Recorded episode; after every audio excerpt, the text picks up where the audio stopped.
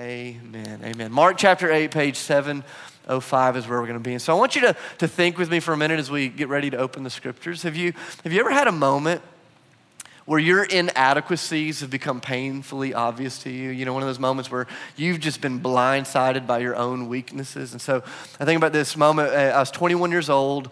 Uh, I just got my first job. I was weeks away from graduating college. And in so many ways, it was kind of my dream job. I was hired by the university that I just uh, kind of spent the last four years studying at, and I was going to get to launch uh, this brand new campus ministry. I was going to get to build a team, cast a vision, set the spiritual direction for the student body. And I, I remember just, just kind of being so excited. I don't know if you've ever had uh, one of these opportunities where you get a job, and the moment you get the job, you know you're underqualified for it.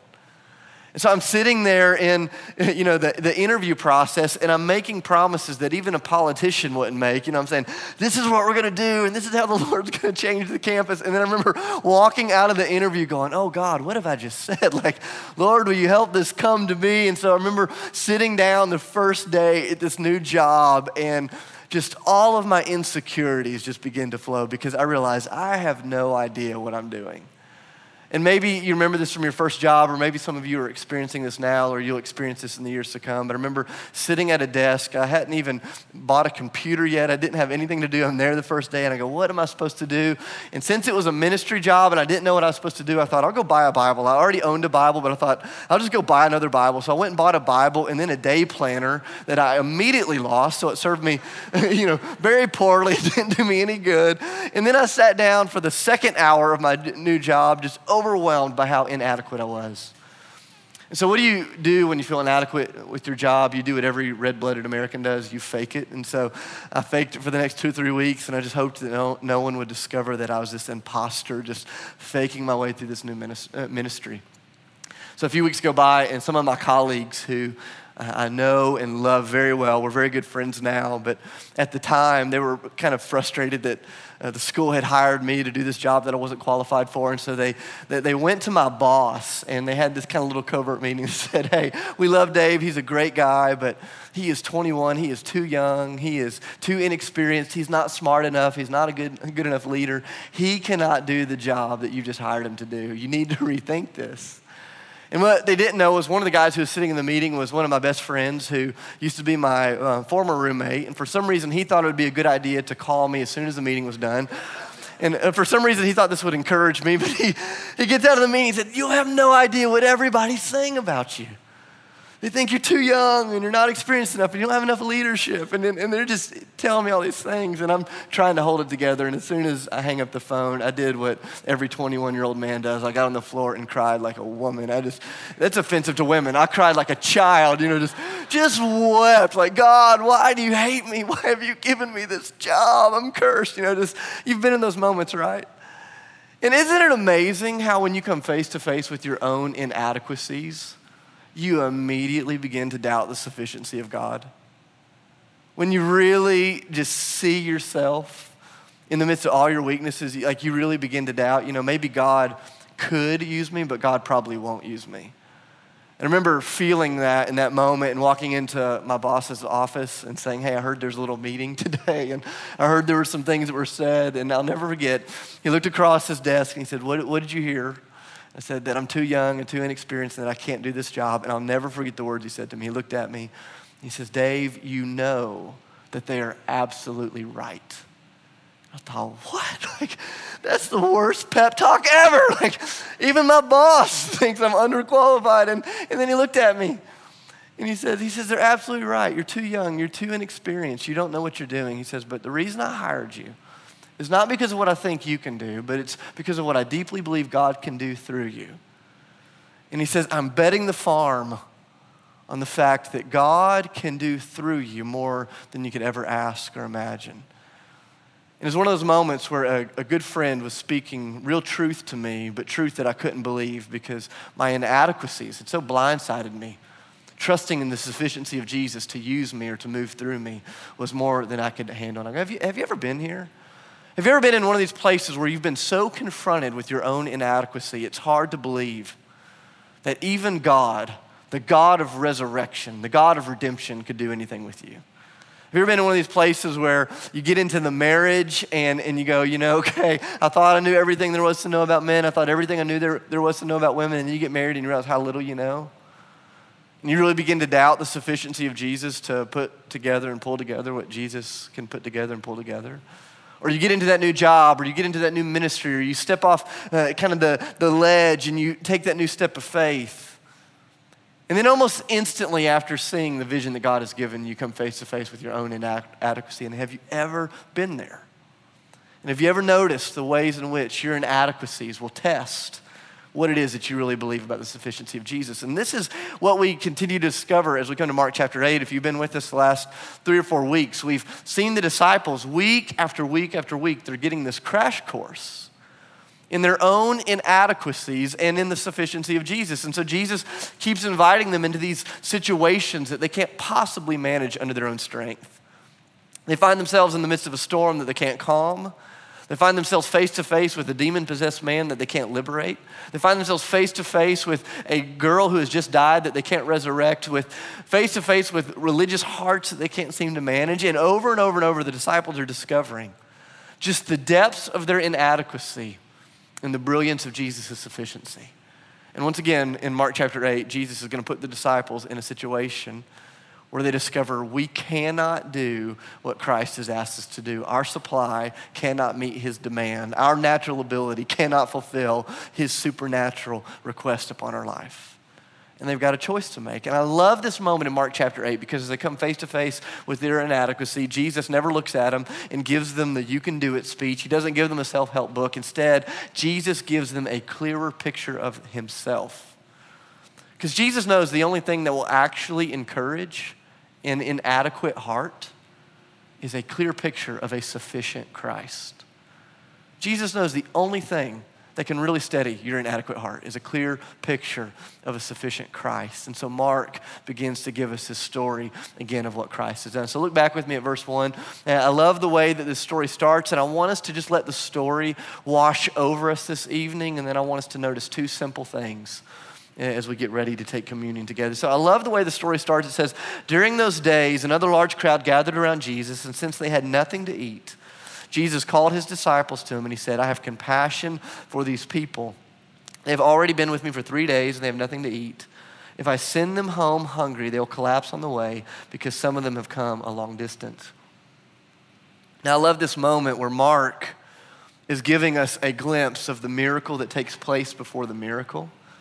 And so, the obvious miracle in this story is the moment where Jesus takes seven pieces of bread and a couple old fish, and Jesus heal or feeds the multitudes. But the miracle that happens before that miracle is unbelievable to me, but we have to kind of stop long enough to notice it. In verse 1, it says, Thousands of people are gathering around Jesus. If you go back to the end of Mark chapter 7, Mark gives us a glimpse as to where this miracle is taking place. And he says, This miracle is taking place in a region of the world during the days of Jesus known as the Decapolis. It was kind of this collection of 10 cities in the Gentile world. It was known for kind of their paganism. It was not necessarily a very spiritually rich place. It was not the place you'd expect to see a revival. It would be like Mark starting this story in our times by saying, and in those days, Jesus and his disciples were surrounded by thousands of people in the red light district of Amsterdam, and for three days, the crowds hung on Jesus' every word. So I love the, the way that the story starts. It's not in the, the religious Mecca of Jerusalem. It's not in the Bible Belt of Nashville, Tennessee. It is in the desert region outside of the Decapolis that the, the person and the work and the Spirit of God is awakening the hearts of people that had never tasted his goodness.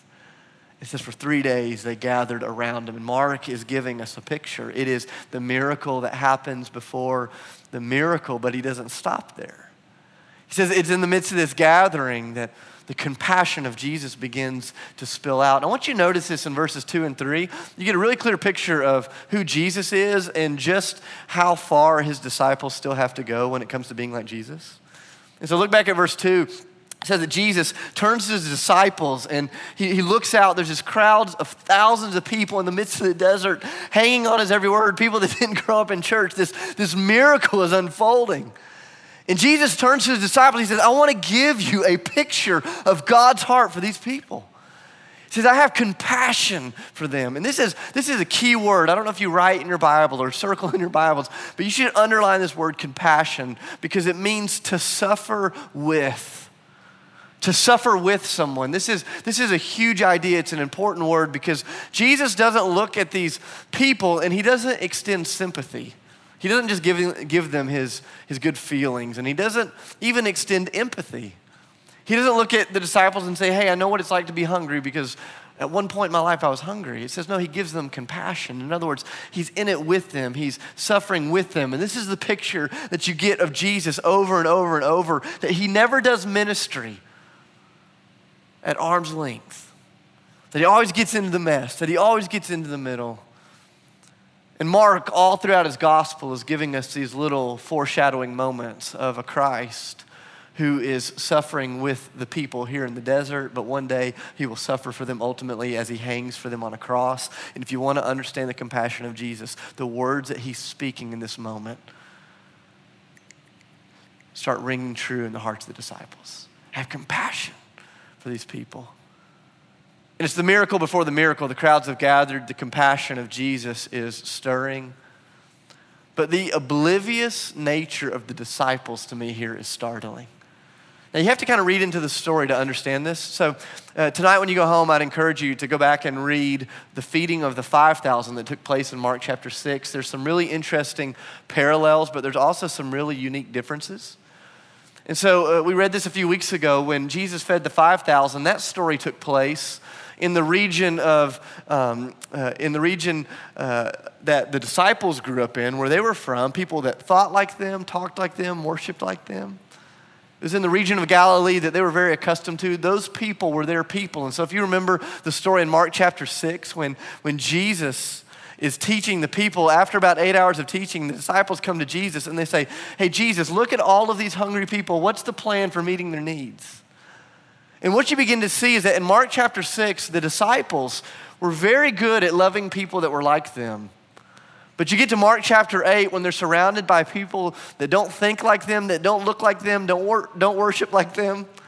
And they've now just spent three days with them in the desert, these hungry people, and the disciples have yet to clue in on the fact that they're hungry, completely oblivious. And this week I was just reading this, and I went, man, isn't this in so many ways a picture of American Christianity?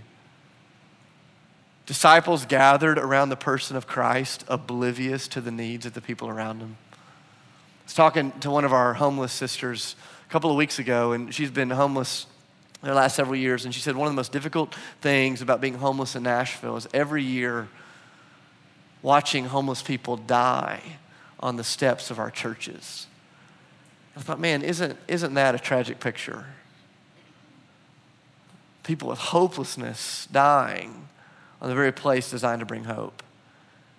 And Mark is giving us a picture. It's so layered. Don't let this story just be black and white. Don't let it just be another Bible story.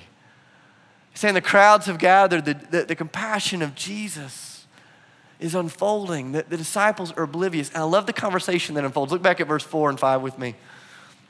Jesus had just cast vision. He says, I'm compassionate. I want to do something for these people. And the disciples respond, But where in this remote place can anyone get enough bread to feed them? Now let's just pause for a minute. If, if you've been with us for any length of time, as the reader, as people removed for 2,000 years, isn't there a part of you that just wants to go, come on? like, how do you miss this? Come on, disciples, where do you get the bread? Jesus, right? Do you, do you remember what he did a month ago? 5,000 people, five loaves of bread, two fish.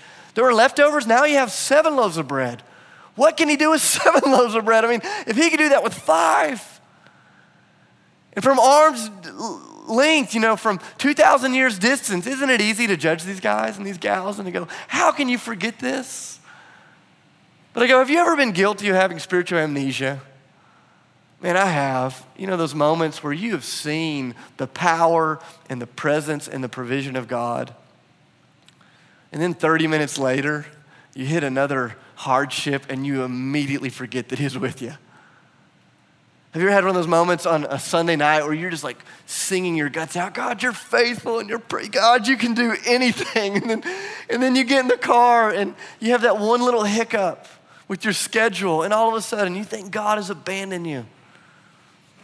It's not just us who are guilty of spiritual amnesia. I mean, you see this all throughout the scriptures. I love reading the Psalms. You know, on one page, you'll be reading the poetry of David, and he's like, God, you're so good. You're so near. I lay in my bed at night and think about you, Lord. And then you turn one page and it's like, God, why have you forsaken me? Why do you hate me? Why have you rejected me? And I went, Isn't this the human experience? I was thinking about this on Thursday night. My, my wife, Sydney, had gone to Arkansas to take care of her grandmother who is 95 years old and her health is declining. And so Sydney was there for three days, and uh, she took our youngest son, Judah, with her because he's still nursing. And she left our two oldest with me, Micah, who's four, Jack, who's two. And for three days, we just had the most epic bro weekend. I mean, you know, we love kind of these like little man weekends. We're just going to break all the rules. We're going to eat terrible food. We're going to watch too much TV. We're going to wrestle with our shirts off. We're going to go on adventures. We're to, we're just going to kind of live it up for the glory of God and the good of fatherhood, right? So Thursday, the, the bro weekend began, and uh, I pick up my boys, and we're going to their little t-ball practice, and I'm like, guys, we got an adventure got a treat for you. Got T-ball, and then after T-ball, we're going to your favorite restaurant, which is Satco, because they love the queso. And I'm not even gonna make you eat anything else. You can just eat queso if you want. And, and then after the queso, uh, we're gonna have a treat. I'm gonna take you for a treat. And so we go to Satco, and they're just, they are crushing this queso like it's the end of the world. I mean, just, just downing it, and they're, they're, they're eating it like there's no tomorrow. And then afterwards, uh, we walk next door to Ben and Jerry's because you've got to finish off chips and cheese with ice cream. And so we, we, it's, it's a rule, you know, we go next door, and I buy these kids the biggest ice cream cones their little four year old and two year old hands have ever had packed with chocolate ice cream. And if you've never eaten ice cream with kids, you've never lived because they don't eat it. They apply it like war paint. I mean, it is, it is all over their face. It's dripping down their hands. It's on the table and, and they're eating it. And I kid you not, real moment, I cannot make this stuff up. 30 seconds after Micah has finished eating his ice cream cone, covered in ice cream, he looks at me and he says, Hey, Dad, are you still going to give us a treat? I'm like, What? Like, the ice cream hasn't even dried on your face. Like, the treat is still wet on your face. It's all over, you know, like a treat. I'm your father. That's treat enough, but I've given you cheese dip and ice cream. That's, that's the treat. And I'm, I'm having this moment with my kids, and, and the Lord just went, Dave, that's you. That's you. You, you. You'll see my goodness. You'll see my power. You'll see my provision. You'll see me feed the thousands, and then a month later, you're in the same predicament. God, where are you? And I love the humanity of this story. There's the miracle before the miracle. There's the compassion of Jesus. There's the oblivious reality of the disciples. There's this overwhelming moment where they panic and they don't know what to do. And I want you to notice the kindness of Jesus despite that all. Look at this, verse 5. He says, How many loaves do you have? How many loaves do you have? Seven, they replied. He told the crowd to sit on the ground, and when he had taken the seven loaves and given thanks, he broke them and gave them to his disciples. And they distributed them among the people, and they did so. And then they had a few small fish as well, and he gave thanks for them also and told the disciples to distribute them also. And the people ate, and they were abundantly satisfied. And there's this moment that starts out where the disciples, have this face to face revelation of their own inadequacy. And they leave the day once again seeing Jesus' sufficiency. And I want us to wrestle with both of those revelations for just a minute. Because I think so often uh, as we follow Christ in this journey of faith, it almost always begins with the revelation of our inadequacy. And that's not to, to press you down, that's not to, to, to make you feel bad. I think there's this moment where our inadequacies are revealed. And Jesus does not do that to make you feel bummed out. I think our adequacies are revealed to liberate us. Because Jesus knows it's not until we see ourselves as we really are that we can find comfort in who He actually is. And so let's wrestle with this for a minute this, this revelation of their inadequacy. Jesus comes to them with this vision. He says, I have compassion for these people. I want to do something about their needs. And what comes into their minds, what comes into their hearts, what comes into their lives right after they see Jesus' vision for these hungry people? First thing that springs into their minds is their own inadequacy. They immediately have a thousand reasons why Jesus cannot use them to do what Jesus has just declared that he's going to do. And I go, Have you ever been here before? Have you ever been in one of those moments where God just like reveals his heart? Like maybe you're at work and you see that single mom and you know that God is not just calling you to be her coworker. You know that God is calling you to be the hands and feet of Jesus in her life. But as soon as you get to know her, as soon as you get to hear her story, you realize that her needs far exceed your ability to meet them. Have you ever had a moment where you, you met a new friend and you immediately realized that their emotional needs were greater than your ability to meet them? Have you ever prayed for someone who was so sick that if God did not intervene, they would die? And in the moment, you knew that your supply could not meet the demand of the situation. Isn't this a helpless place to be? Isn't it a helpless place to be in one of these moments where you see the vision of God for the world and then you're immediately confronted with your own inadequacies? And I love this because the disciples keep having to learn the same lesson. They keep learning this same lesson that their natural abilities can never fulfill um, Jesus' supernatural, uh, supernatural demands. Their natural abilities can never fulfill Jesus' supernatural demands because they were never designed to. And Jesus isn't pressing them down here. Jesus is trying to liberate them because he knows that if the disciples try to do the work of God with the strength of men, it will always leave them upside down. He knows if these ordinary people run into the work of God and do it with their strength and their energy, they'll burn out. They'll be overwhelmed. They can't accomplish it. I go, Have you ever tried to bring God's mission and God's vision to life out of your own strength? So Jesus is doing them a favor. He gives them his vision and immediately they realize how inadequate they are. They can't do it. And so Jesus keeps making it a little clearer. Look back at verse 5 with me. He says, he says, What do you have? And this is the point in the story that is almost comical at best and depressing at worst. They come to Jesus. They say, Jesus, we have seven pieces of bread and a few fish. Think about how depressing this moment would have been. 4,000 people, they come to Christ, seven pieces of bread and a few fish. Think about the story for a moment. Where have they been for three days? They've been in the desert. How dry and stale and crusty and dirty would this bread have been? Jesus says, What do you have? Crusty, stale, nasty bread. That's all I've got. Do you have enough for 4,000? No, just, we have seven. oh, seven. Seven pieces of stale bread. What else do you have? Well, he said, have some fish. Sydney and I have this life rule that we want to eat seafood when you can see the sea. Like, I don't want to eat seafood in Oklahoma. Like, there, there, there's something about seafood that is better when you're near the ocean, right? It's where seafood was meant to eat. Uh, you would not eat seafood that had been left out on your kitchen counter for five hours in an air conditioned room. Can you imagine eating seafood that had been carried through the desert for three days in the pocket of a little boy? For years, I was always like, how'd they find, how'd they find the fish? And I go, they probably smelled it. There's nothing that smells worse than rotten fish. There, there is nothing worse than rotting fish. And Jesus says, I want to feed the multitudes. And the disciples go, All we have is crusty, stale bread and rotten fish. And here's this moment where they've been overwhelmed by the vision of Jesus. And they've been absolutely underwhelmed by a vision of themselves. And have you ever been there? Have you ever been in one of those places where you knew God was calling you to do something and you stood before your maker and all you had was the stale bread and the rotten fish of your life?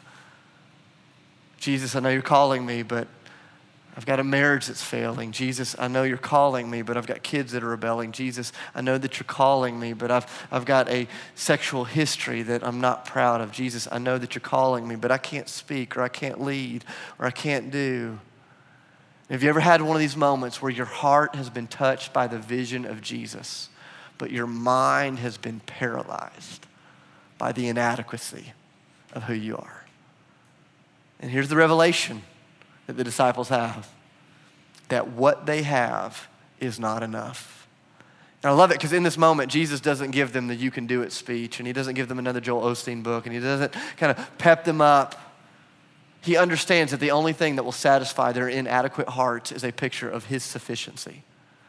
And I love the revelation that they get of Jesus. He takes the stale bread, he takes the rotting fish, he thanks his heavenly Father, and just like God has been doing since the very beginning, he makes something out of nothing. He makes something beautiful out of something that smells terrible. He makes a feast out of a place that was once a famine.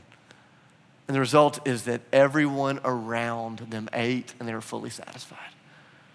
You know, can you imagine what it would have been like to have been one of the disciples in this moment, this revelation of Jesus? Because once again, they keep discovering over and over and over that Jesus never asked them to give him what they don't have. And this is a huge point. You've got to hear this. This is, this is a kingdom axiom. This is a kingdom principle that Jesus never asked the disciples to give him what they do not have. And so Jesus doesn't come to them and say, Listen, guys, here's the vision 4,000 hungry people. We've got to find some fish. We've got to find some bread. We've got to find some wine. Or for those of you that grew up in Baptist churches, we've got to find some grape juice. You know, we've got to find some food to feed them. Jesus doesn't look at Peter and say, Hey, do you have any contacts from the fishing business? Someone that could hook us up with a wholesale discount and get these people some fish. Hey, Thomas, do you have a hookup on some bread? Bartholomew, do you have a hookup on some wine? No. He looks at him and he says, What do you have? What do you have? And what the disciples are beginning to discover is that Jesus plus anything is more than enough. Jesus plus their scarcity is more than enough. Jesus plus their brokenness is more than enough. Jesus plus their doubt is more than enough. Jesus plus anything is more than enough. And Jesus is not interested in them bringing something they don't have. Jesus wants them to entrust him with what they do have. And you see this picture of Christ, who is a, Christ who is not looking for a group of self sufficient people. He's looking for a group of fully surrendered people. And there is a big difference. I think so often we live in the comfort zones of our own ability, and when we live in the comfort zones of our own ability, we insulate ourselves from the very places in which God is trying to do his greatest work. Because it's not until we come to the end of ourselves that we really begin to see the Lord at work. And so Jesus keeps bringing them in, into the storm, into the graveyard, into the demon possessed house, into the room where the girl has just passed away, into the religious temple full of people's hearts that are far from him. And over and over and over, Jesus is going to look at the disciples and he's going to say, You don't have what it takes, but I do. are you willing to trust me with what you have? And I think this is one of the areas where the Holy Spirit was really convicting me this week. So often in my life, I have used what I don't have as an excuse for not giving Jesus what I do have. And some of you are right there in this place. You know God has put a vision on your life, you know God has called you to something.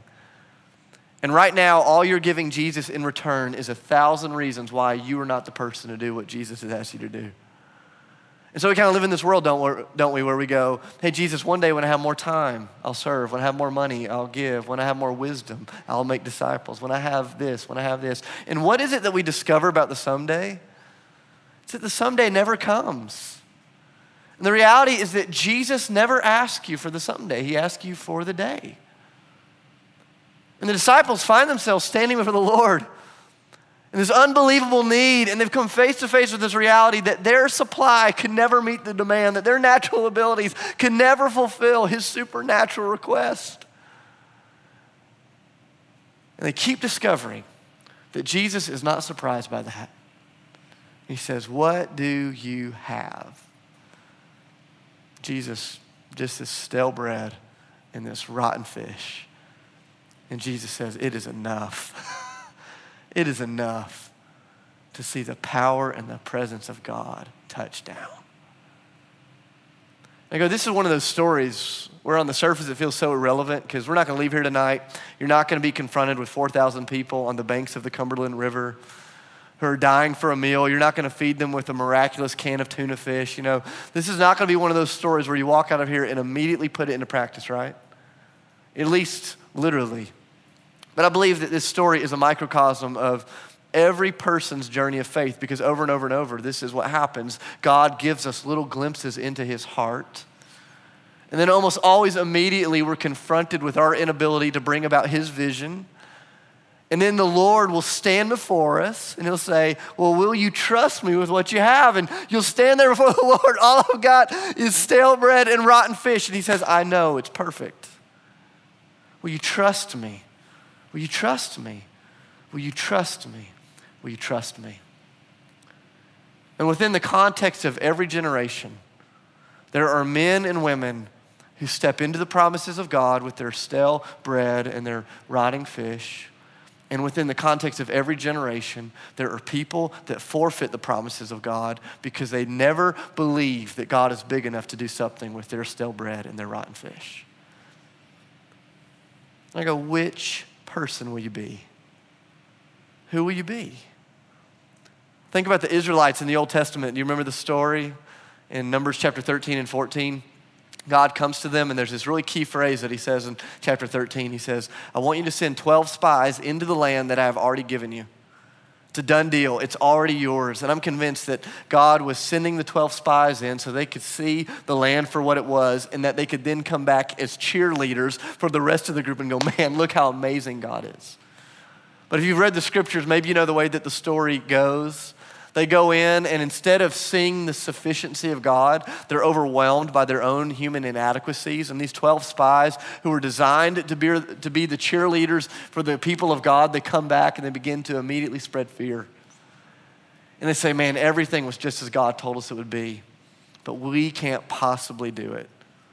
And you see a generation that forfeits the promises of God because they can't get beyond their own inadequacy. Or do you remember the story of Moses? I love the story of Moses. You know, we've kind of made him this like superhero man of the faith. He's the most normal dude ever in so many ways. And yet he, he kept walking with the Lord and trusting the Lord. I love, I love the story of Moses. God comes to Moses and he reveals his vision, uh, his compassion for the people of Egypt. Hey, I want to liberate these people. And what does Moses immediately do? He gives God a thousand reasons why God has chosen the wrong man for the job. He says, God, I am not the person for the job. I am not a good speaker. I am not a good leader. I am not a holy man. And Moses is just telling God, here are all the things that I am not. And I love it because God never gives Moses the you can do it speech. He knew.